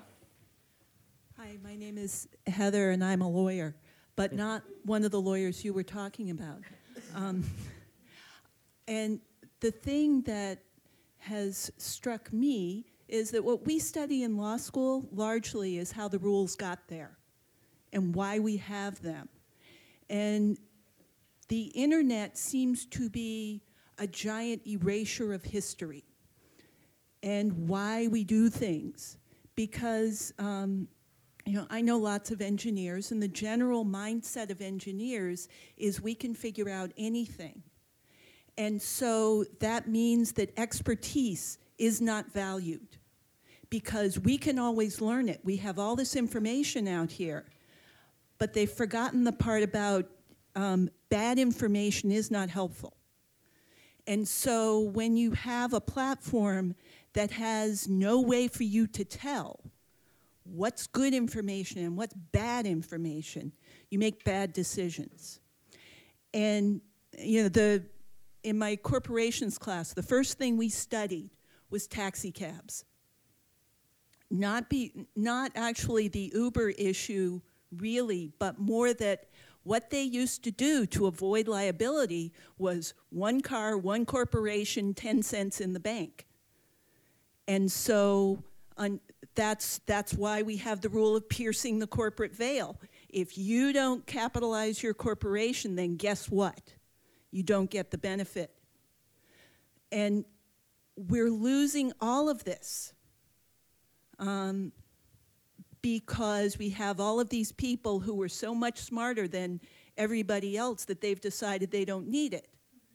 Well, and that's the and they're also all, really right? young and they haven't lived and they haven't seen that there are reasons for why we do things a particular way and yes we should re-examine them periodically but we should recognize that there is a reason Yeah, there's, you ever hear this uh, thing called the Chesterton Gate? You know, this idea, G.K. Chesterton talked about the idea that you walk in a, a field and you see a gate there and you're just like, well, it makes no sense in the middle of the field. You know, obviously I'll just tear it down. And, and he's saying you should at least have the humility to go, someone put it there. There was probably some reason. Like, I, I don't know that it's the right reason, but like, it, things don't just random, have some respect for, like you're saying, history and context. And he came at, I think, from a, like a right-wing perspective, a very conservative perspective, criticizing George Bernard Shaw. And like, you could see why it's fundamentally a lot of what we're talking about is pretty conservative values, and that in reality, these libertarians I'm talking about are highly, highly radical. I mean, you know, in a sense, like you know, not since we've seen since like you know the, the Russian Revolution or something, that the lack of respect for institutions and for history and, and this belief that progress is this my- mysterious thing's going to happen instantaneously. So I think it, it- I think we, the stakes are very high, and sometimes it's easy to get confused by what what's being pushed forward. But it's really a, a scary, dangerous uh, ideology, and that's what I was trying to say in the book for sure. Yeah. Yeah, I think I would just add that, you know, to, to address the kind of allergy to regulation, you know, that's a perfect example, right? Like, there's a reason the taxis are regulated or, you know, have rules around them. Um, this is the kind of Uber model, right? Like, well, we're just going to make it more efficient. Like, that's all we're trying to do. Um, so regulations of taxis in local jurisdictions don't matter, right? Like, that was quite literally like the words that came out of Travis Kalanick's mouth. Um, but we all know where he has ended up. um, but all of that is to say, like, it's worth acknowledging that like technology has politics and like there are, you know, the the libertarian stance is such that it's like I'm just apolitical. Like this is this is efficient. This is you know markets driven. There is no politics involved. And I think what we can really push against is like yes, there are politics involved. It's you know to call it out and call it a spade a spade. I was telling my editor that like there's the line from the band Rush that says, you know, if you choose not to decide, you still have made a choice. And as he was saying, they said, well, actually, it was Pascal who said that. But uh, so maybe it's a little more uh, weighty that way. But uh, th- that's the myth that they f- believe they're not making any decisions, but in fact, they're making huge decisions. And additionally, the way you ask a question has an answer embedded in it. Absolutely.